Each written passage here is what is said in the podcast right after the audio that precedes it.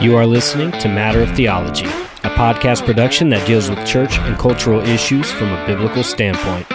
We stand firm on the sufficiency of Scripture, hitting every topic with an open Bible and the boldness to say things that others are afraid to. And now, here's the host of Matter of Theology, Chris Huff.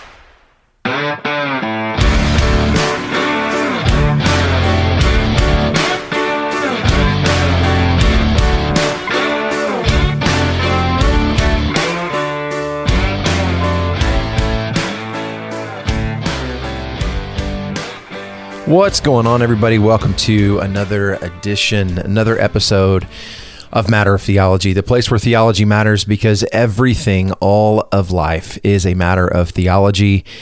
Matter of Theology is a podcast production that stands for the sufficiency of Scripture and seeks to show how Scripture applies to everything we think, say, and do. My name is Chris. I am one of your hosts. We are grateful beyond grateful that you have chosen to tune into uh, this episode, another edition of Matter of Theology. On behalf of my co host, Mr. Drew Vonita, the Christian podcast community, and the Bar Network, thank you for doing so. Thank you for tuning in. We are blessed uh, to have you listening along uh, with us on this episode. So, um, a few things uh, just before we get started. Um, as uh, as I said, and I started out with on the last episode, uh, the preferred translation of Matter of Theology is the Legacy Standard Bible. Head on over to read.lsbible.org. That's read.lsbible.org to get uh, to, to read the LSB, to read about the Legacy Standard Bible. Um, if you've never heard of it or never read from it, um, go check it out, and then head on over to 316publishing.com uh, to get your physical copy of the Legacy Standard Bible they just came out with. Uh, as of the recording of this episode, they just came out with and released a five solas edition uh, where the five solas are uh, stamped and imprinted on the spine of the Bible. Uh, of course, it's a, a edge-line goat skin, very nice, very well made, made for a lifetime of of study uh, and or teaching. Um, so head on over there, pick up a copy. But they've also got Bibles ranging from seventeen ninety nine to for the hardcover and um, thirty four ninety nine or thirty nine ninety nine, one of the two for the faux leather editions. So whatever your budget is, um, they uh, they have something for you. So go check them out. Um, and no, they are not sponsoring this episode. Um, we just love them and are thankful for them. Uh, I also want to commend to you, I've been talking about this the last few episodes. I want to commend to you um, this wonderful book that I am holding in my hands right now. It's entitled Meditation, A Christian on the Mount by Thomas Watson. It's edited uh, by our brother Dustin Benge. Um, and uh, uh Lord willing, I'm going to have Dustin on the podcast uh, to do a Dead Guys Reader Society episode to talk about this book in particular after I finish it. Um, I have as of the recording of this episode, I have three more chapters, um, and they are uh, not very long. But if you have read Thomas Watson and or read this book, you understand that Watson doesn't waste any words, and he packs a punch. So um, you can stop on one sentence and just kind of meditate, no pun intended, and chew on um, chew on what what he's saying and as it's uh, reflective of what the scriptures teach. So. Uh, again, thanks for tuning in. Just wanted to uh, commend those uh, couple of resources to you, um, and let, let, let's let's let's dive in. Let's get into this. Um, and in getting into today's episode, um, I wanted to to let you know that that this is going to be um, the first in a series of episodes um, that we're going to be doing, that I'm going to be doing. Um, I did talk to Drew today uh, as well. He's just got a lot going on right now, uh, but he's going to be jumping in on some of this also. Um, but this is the first of uh, in a series. I don't know how long the series is going to be, um, and as as as you have no doubt seen from the title of the episode, uh, we're beginning um, the series on a series on the doctrine of sin, or what's known as um, hamartiology is that, that that's what that's known as. Um, and so, hang on one second. I said sin, and um, my uh, HomePod and my computer thought I was talking to SIRI. If you have an Apple device, you understand what that is, and sometimes how frustrating that can be when you you don't need that individual slash assistant to pop up, uh, especially when you're recording a podcast. So anyway, um, so so we're going to be getting into the a study of man's fall and what sin is, how deeply sin infects and affects everything um, we think, say, and do, especially in our fallen state. Um, and then we're going to look at how to how to battle that. I mean, and and for those of you who have been listening to Matter of Theology for um, for, for a little bit, a couple, a few years, or since the beginning, um, you understand we've we've talked about sin. Um, we've talked about we've gone through uh, John Owen's um, wondrous work on the mortification of sin. We've we've done multiple episodes on that, and then revisited it again uh, when we started the Dead Guys Reader Society and talking about John Owen and, and talking about this book. We've also talked about the Doctrine of Repentance um, by Thomas Watson, and um, it, because the believer in the Lord Jesus Christ, those of us who have been saved by grace through faith, through the meritorious, completed, and ongoing work of the Lord Jesus Christ, according to the Scriptures, to the glory of God alone. See what I did there? Five solas.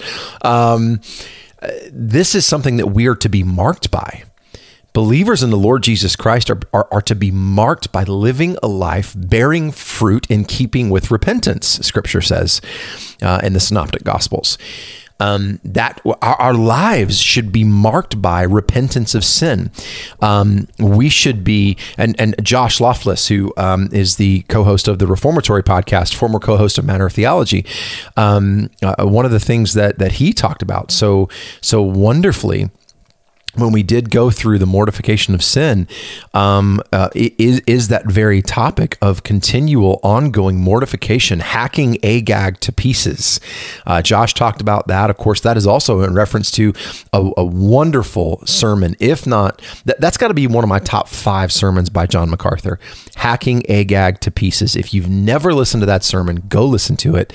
Um, I will do my best to remember uh, to put a link in the show notes. I should probably make a note to do that but um, but but we are to be marked by that. We are to be um, um, daily doing that. And you may be wondering, okay, so so Chris, you guys have done this. You've talked about sin. Um, uh, you talk about it a good bit. So why are we why are we getting into this now? Um, why are we going to take a deep dive into it? Why is it going to be a series? Well, a, a few things, uh, a few answers to those questions. Number one, the reason I'm going to split it up is because I want you to be able to digest um, and meditate and chew on the things that we talk about in each episode. Um, and there will be a specific topic that we hit on uh, in those episodes, and then we'll move on from that, and then we'll we'll end up wrapping up the series with um, with more of talking about mortification of sin, what that looks like, and we're going to get into into some details. Um, uh, uh, living a life of, of repentance. What is repentance? Uh, how do we repent? Um, uh, but but but we need to. That there needs to be some steps in the process before we get there. Now, as far as the timing of this, what has led to this um, is you know uh, first and foremost. Let me say that my personal the Bible reading that I've been doing this year and getting into that Matthew chapter 3 um, when Jesus is talking about personal relationships. And that, in fact, let me grab my Bible and open up here to Matthew chapter 3. And uh, it, when Jesus is um, is is talking here. This is after, um, actually, what? No, it's not chapter three. Excuse me. I believe it is. I'm sorry, not Matthew three. Matthew five. Sermon on the Mount. Hello. How did I get that one wrong? Um, so Sermon on the Mount, and it's in the section starting in verse 21, um, where Jesus is uh, preaching about personal relationships, and um, and um, and and and he starts out by saying, you know, you've heard it said, "You shall not murder. Whoever murders shall be guilty before." The court. Verse 22, but then I say to you that everyone who is angry with his brother shall be guilty before um, uh, shall be guilty before the court, and whoever says his uh, says to his brother Raca uh, shall be guilty before the Sanhedrin, and whoever says you fool shall be guilty enough to go into hell. And then he continues to go on. This is of course the very famous passage when he talks about you've heard it said that you shall not commit adultery. Um, but I say to you that everyone who looks at a woman to lust for her has already committed adultery with her with her in his heart. Um, and so I'm, I'm reading that and that that's that, that stood out to me right? And that stood out to me because of the things we've talked about the doctrine of repentance the mortification of sin. Um, but then you know, I, I, started just kind of thinking through and, and looking back through interactions since the inception of this podcast. And before that, to be honest, we continue um, to come across those who have an overly elevated view of man, his attributes and abilities, and a wildly anemic view of God, his attributes and abilities and especially when it comes to matters of salvation or soteriology. One of our first episodes, our first year, we did, um, uh, Drew, Nick, and myself did an episode on the order, uh, the Ordo Salutis, the order of salvation, soteriology. Now, brothers and sisters, this must not be so. All of us who profess faith in the Lord Jesus Christ should have a high view of God and a low view of man according to the scriptures. That's what the scriptures teach. In order for us to know who we are, we must first know and study and attempt to grasp as much as our finite minds can who God is. And in light of that, and again, according to the Bible, I'm sorry, Andy Stanley, the Bible says so is good enough and a fantastic starting point for any person, whether they be an adult or a child, when it comes to matters of salvation and sanctification. Why, why do, um, there's so many who, who profess faith in the Lord Jesus Christ, who, who have this high view of man and low view of God when it should be the opposite. All of us who profess faith in the Lord Jesus Christ should have the highest view of God possible and a low view of man according to the scriptures. You know, as of the recording of this episode today, Beth Moore, oh boy, Beth Moore gets on Twitter and goes off on Jonathan Edwards because she was rereading some uh, portions of Sinners in the Hands of an Angry God. And, and so she's just going off and uh, on on Edwards and and and this this oh I just felt so low and so so bad about good good that's a fantastic place to start.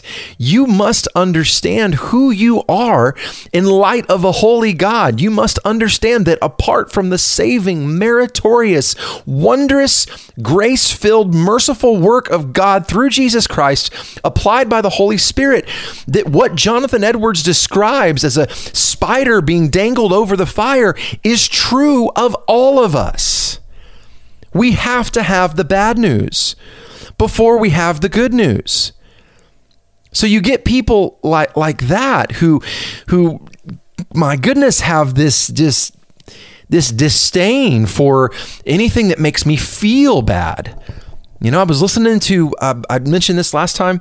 Uh, Grace to You is continuing to do this, uh, Grace to You Radio, the series on spiritual stability. And John MacArthur, um, this this week, uh, um, this past week. Go back and, and, check it out. Seven Steps to Spiritual Stability is the name of the series. And he was talking about godly thinking. And I'm going to paraphrase, I'm not quoting exactly because I don't have the notes in front of me. But he, he said that, that it's no one stops to ask anymore if things are right and true. But what they will stop to ask is, how does this make me feel? Instead of, is it right and true? Feelings have become the new barometer of truth. And, brothers and sisters, this should not be the case. The Bible is the ultimate authority in all things that are true. The Bible is the ultimate authority um, for all things, period. The law of Yahweh is perfect, restoring the soul. So wh- here's a question. Here's a question I started thinking about. Why do so many in the professing evangelical church demonstrate in word and in deed a high view of man and a low view of God instead of a high view of God and a low view of man? Well, first, they have an abysmal lack of biblical discernment. They either don't read their Bibles or they read their Bibles, but they don't meditate on their Bibles. They read their Bibles to say, I read my Bible. They read their Bibles to get their spiritual fix and in, some sort of superstitious, um, superstitious and pragmatic way, ch- check it off and think, I'm good. My, my spiritual tank is full. I've read it. But they don't meditate on it. And when you don't meditate on it, that's the reason you don't have godly Christians. Listen to this quote by Thomas Watson, and it's a long one. Hang with me for a second, okay? Hang with me for a second. So here's here's Watson quote, and this is entitled, by the way, in the book Meditation: A Christian on the Mount, page 74 just in case you're interested. Uh, Watson says this. This is entitled The Reason Why There Are So Few Godly Christians. And I didn't have this in my notes, but I pulled this up just because it, it fits with what we're talking about. Check this out. Quote It gives us a true account why there are so few godly Christians in the world, namely, because there are so few meditating Christians. We have many who have Bible ears they are swift to hear, but slow to meditate. This duty, the duty of meditation, is grown almost out of fashion. People are so much in the shop that they are seldom on the mount with God. Where is the meditating Christian? Where is he who meditates on sin, hell, eternity, the recompense of reward, who takes a prospect of heaven every day? Where is the meditating Christian? Is it to be lamented in our times that so many who go under the name of professors have banished godly discourse from their tables and meditation from their closets? Surely the hand of Joab is in this. Now I'm going to pause there for a second. That's exactly what we see today we see Christians who have Bible ears. They, they're swift to hear, but slow to meditate. They're slow to sit down and chew on, groan over, growl, and, and work out the, what they're reading in Scripture, understanding what the Bible means by what it says. That's important. Now, there, there's there's another aspect of this as well, and Watson continues. He says, "The devil is an enemy to meditation. He cares not how much people read and hear. He knows that meditation is a means to compose the heart and bring it into a gracious frame. Satan is content that you should be hearing and praying Christians just so long as you are not meditating Christians. He can stand your small shot." Provided you do not put in this bullet, period, close quote. My man Thomas Watson choosing violence, as our dear sister Erin Coates would say. So, getting back to this, there are so many professing believers in the Lord Jesus Christ who either don't read their Bibles or they don't know what the Bible says and they don't understand what the Bible means by what it says because they don't meditate on it. Now, let me just be clear here, and I think everybody listening to the sound of my voice right now understands this. This is in no way, shape, or form an indictment on the Bible. Okay? By the way, I just want to say this, but it's an indictment on us, myself included. It's an indictment on us as professing believers in the Lord Jesus Christ who should search the scriptures as the noble Bereans did in Acts 17 they didn't search the scriptures to understand how something would make them feel. They searched the scriptures to, to, to understand is this the truth? Okay, now, second, and I'm still on point one, by, by the way, of why why we're getting into this now. Second, you know wh- why is it that um, that so many professing believers in the Lord Jesus Christ do they have this high view of man and a low view of God? Well, the second reason is they have professing shepherds in their church who outright don't believe in the inerrancy, infallibility, and most importantly, the sufficiency of Scripture, or don't exposit the Scriptures and deliver the King's message as a herald should. They don't teach. They don't teach the souls in their care how to how to read, study, meditate on, and apply the Scriptures teaching in and through their lives and or like Andy Stanley, they outright say the Bible says so is not a good starting point for adults. This is not true. Now, that brings us to the second reason why we're doing this today. So, as of late, there have been a few brothers, uh, pastors, who, who goodness gracious, I, I, all of us have benefited from in some way, shape, or form recently who have shown in word and in deed a weak understanding and or articulation of the doctrine of sin when describing desires not deeds but desires that lead to outward expressions of sin and have either inferred or flat out stated that to have the desire to sin is not a sin. Did you hear what i said? There are well known reformed even pastors out there recently who have stated that to have the desire to sin is not a sin unless unless that outward expression of that desire is manifested. That is not what scripture teaches. It's absolutely antithetical to what the Bible teaches concerning the indwelling sin of the believer and how the believer in the Lord Jesus Christ is supposed to approach even the desire to sin. Now, what I'm going to do is I'm going to put a link in the show notes to a video that was shared with me exposing some of these men and their teaching using their own words. This is not hearsay. This is not, you know, someone who said, "Well, I heard so and so say this," and no, no, no, no. The, that like this video clearly shows these men stating, and in one instance stating that you can be a homosexual in his church as long as you are not outwardly practicing that homosexual desire and be in good standing. That is not what the Bible teaches. Now, the short answer, the short answer to all of this is just to just to say, okay, no, that that's wrong. And in order to kill sin, you must first find its root and snuff it out violently and completely. Um, that would be the short answer. And I could take you to Colossians three. I could take you to James chapter one.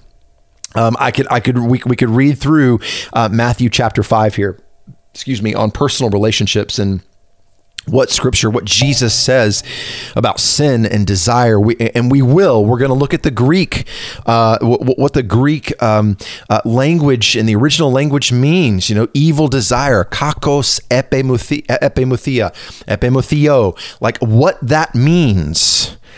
Um, we're going to get into that.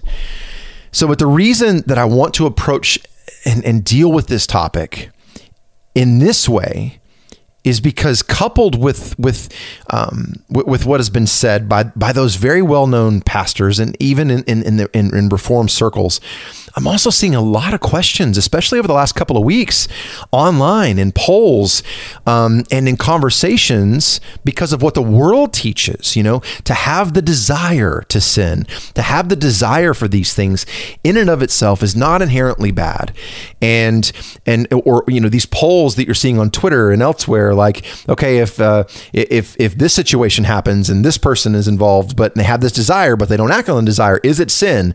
When does that desire become a disqualifying desire?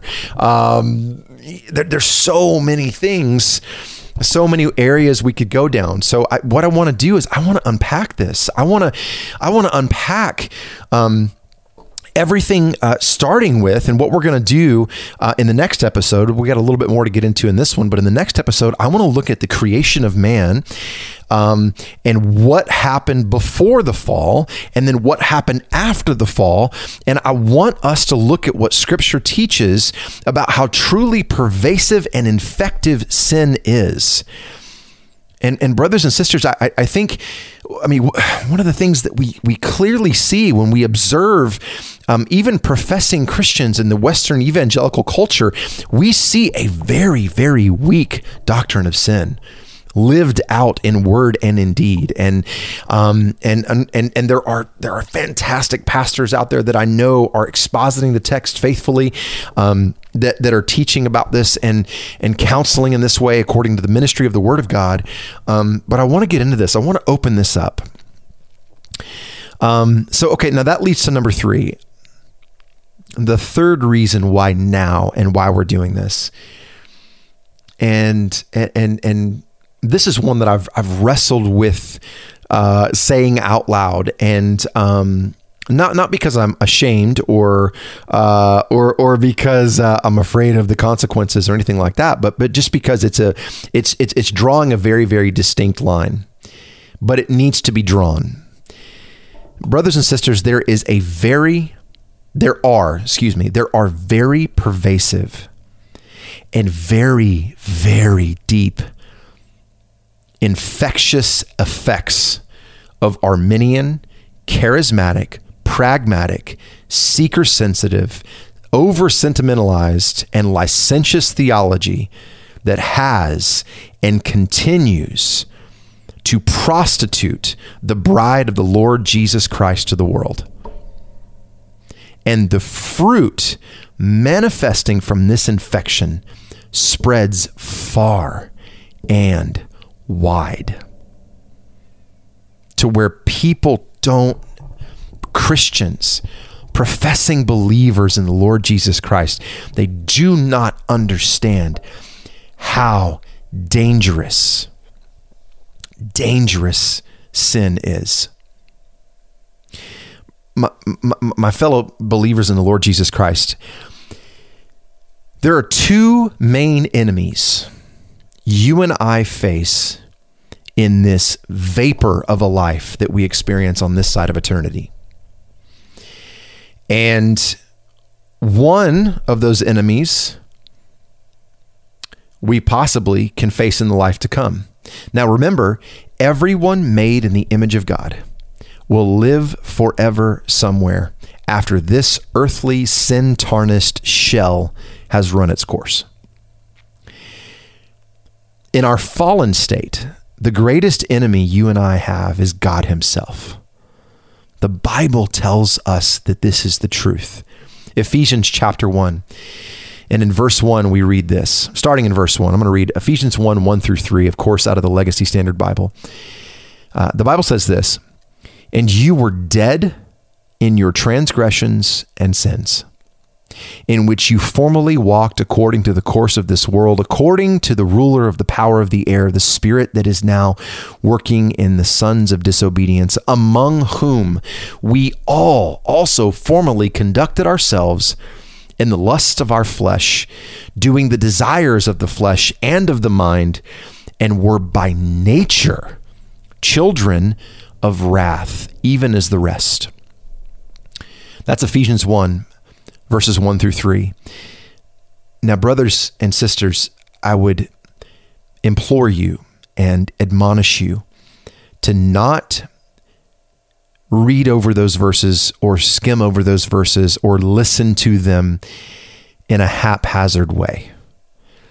Ephesians chapter 2, well, the book, the letter, Paul's letter to the church at Ephesus is the Reformed Christians, uh, one of the Reformed Christians' favorite letters in all of Scripture. Am I right? Yes. And Ephesians 2, that is our anthem, right? We have read that so much, so much. But stop and listen to this. Listen to and let it sink in. Meditate, chew on, groan over these words. Paul saying, and you, were dead in your transgressions and sins, in which you formerly walked according to the course of the of this world, according to the ruler of the power of the air, the spirit that is now working in the sons of disobedience. Uh, and, and this verse in particular, among whom we also formerly conducted ourselves in the lusts of our flesh. Where did the works of the flesh come from? The lusts doing the desires of the flesh and of the mind. Ooh, I can't wait to get into that later episodes. Oh my goodness, I want to get into it now because it's the mind, brothers and sisters, the mind and what you think about God and what you think about the Bible and what you think about yourself. All of that plays a factor into this. And it, apart from Christ, your mind is hostile towards God. Your mind is hostile towards yourself. Your mind has made you an enemy of God. You were a child of wrath. Whose wrath? God's wrath. Paul's letter to the church of Colossae, Colossians chapter 1 and verse 21. And although you formerly you were formerly, and although you were formerly alienated and enemies in mind and in evil deeds, enemies, enemies.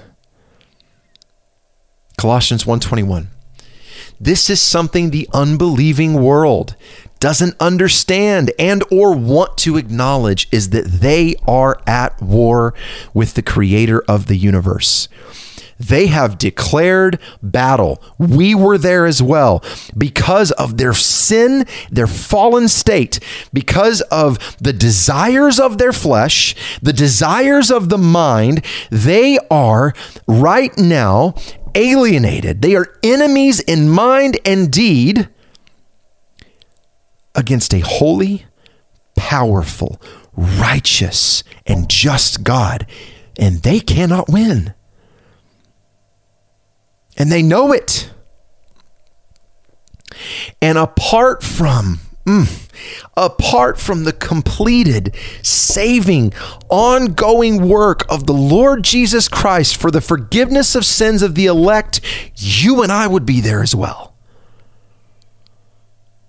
As Paul wrote in his letter to the church at Rome in chapter 5, starting in verse 1, therefore, having been justified by faith, we have peace with God through our Lord Jesus Christ. This is this is Romans version of but God from Ephesians 2.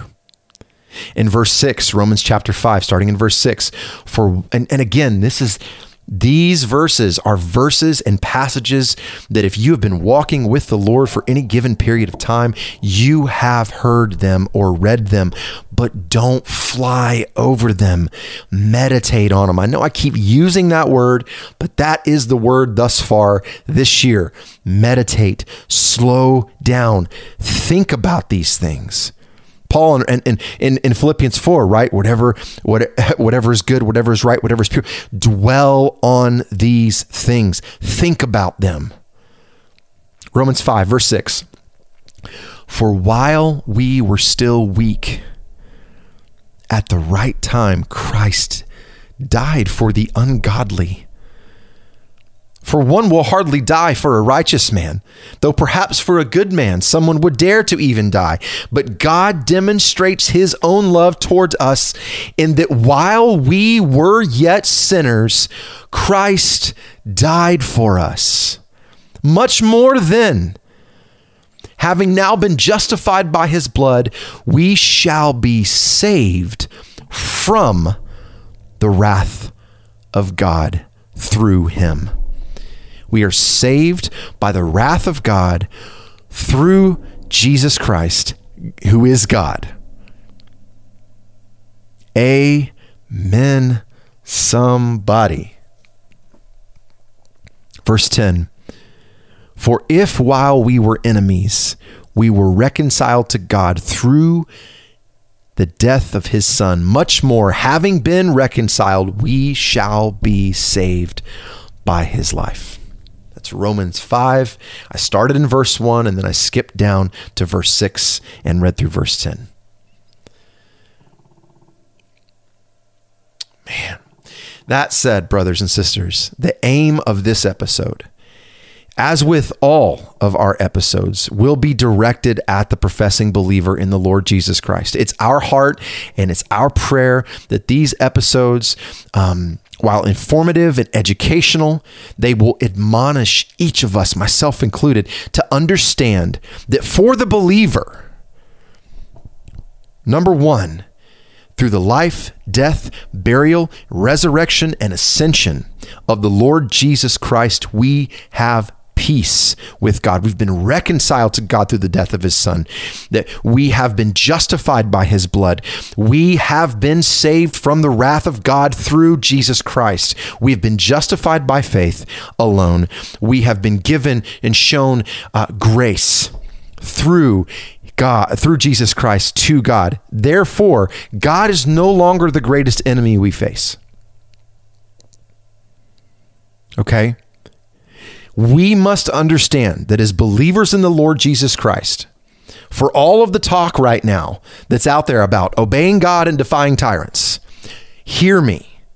The greatest tyrant and the greatest enemy you and I face on this side of eternity we need, to, we need to understand how to effectively do battle against that enemy and against that tyrant. This enemy, this tyrant that we face, is mischievous and crafty and slick and pride filled, trained and violent. This tyrant and this enemy, the greatest tyrant, the greatest enemy that you and I face, is not governments, is not earthly rulers, and it's not earthly authorities. It's not terrorists, either foreign or domestic. The greatest enemy, the greatest tyrant, the greatest terrorist that the believer in the Lord Jesus Christ will face every moment of every day until the Lord returns or calls us home is us and our own sin and flesh. If you really want to defy tyrants, and you really want to defeat your greatest enemy, you must understand where this enemy comes from. I must understand where this enemy comes from, what drives this enemy, what this enemy feasts upon. And once we do, we must be equipped and hear me. We must be prepared to go to level 10 on a violence scale when it comes to battle. And we must take no quarter. That means no prisoners in this battle. And that starts with you. And that starts with me. And it starts with meditating on and understanding the heinousness and the curse that is our own flesh and sin. So, brothers and sisters, that's what we're going to do. We're going to get into the doctrine of sin.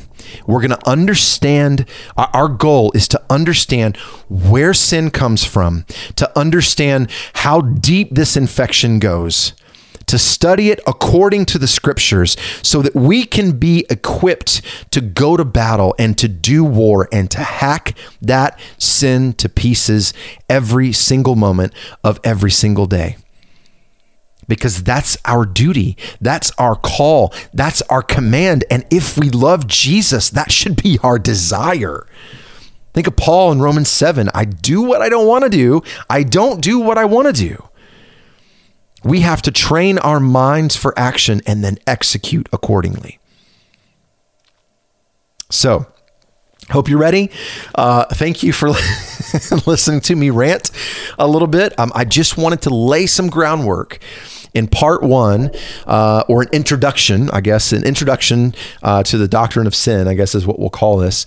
Um, and, uh, and, and brothers and sisters, would you do me a favor, please?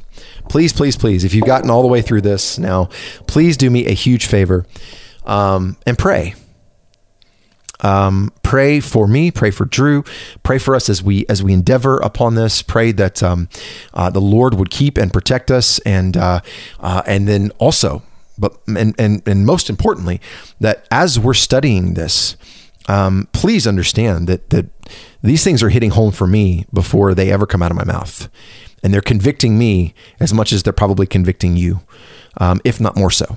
Um, so pray for us, pray for yourselves um, as as we listen to this. Um, I I want to say I'm looking forward to this, but at the same time, you know, my flesh is going. This is going to hurt but good. Praise the Lord for his his mercy-filled discipline. Because I can honestly tell you that John Owen's words be killing sin or sin will kill you. That's not just some pithy Puritan saying. It's the truth. It's the truth. And I think you and I both know from experience how much of a truth it is. So, thanks so much for listening to this episode of Matter of Theology. Know that we love you, we are praying for you, and we will see you on the next one.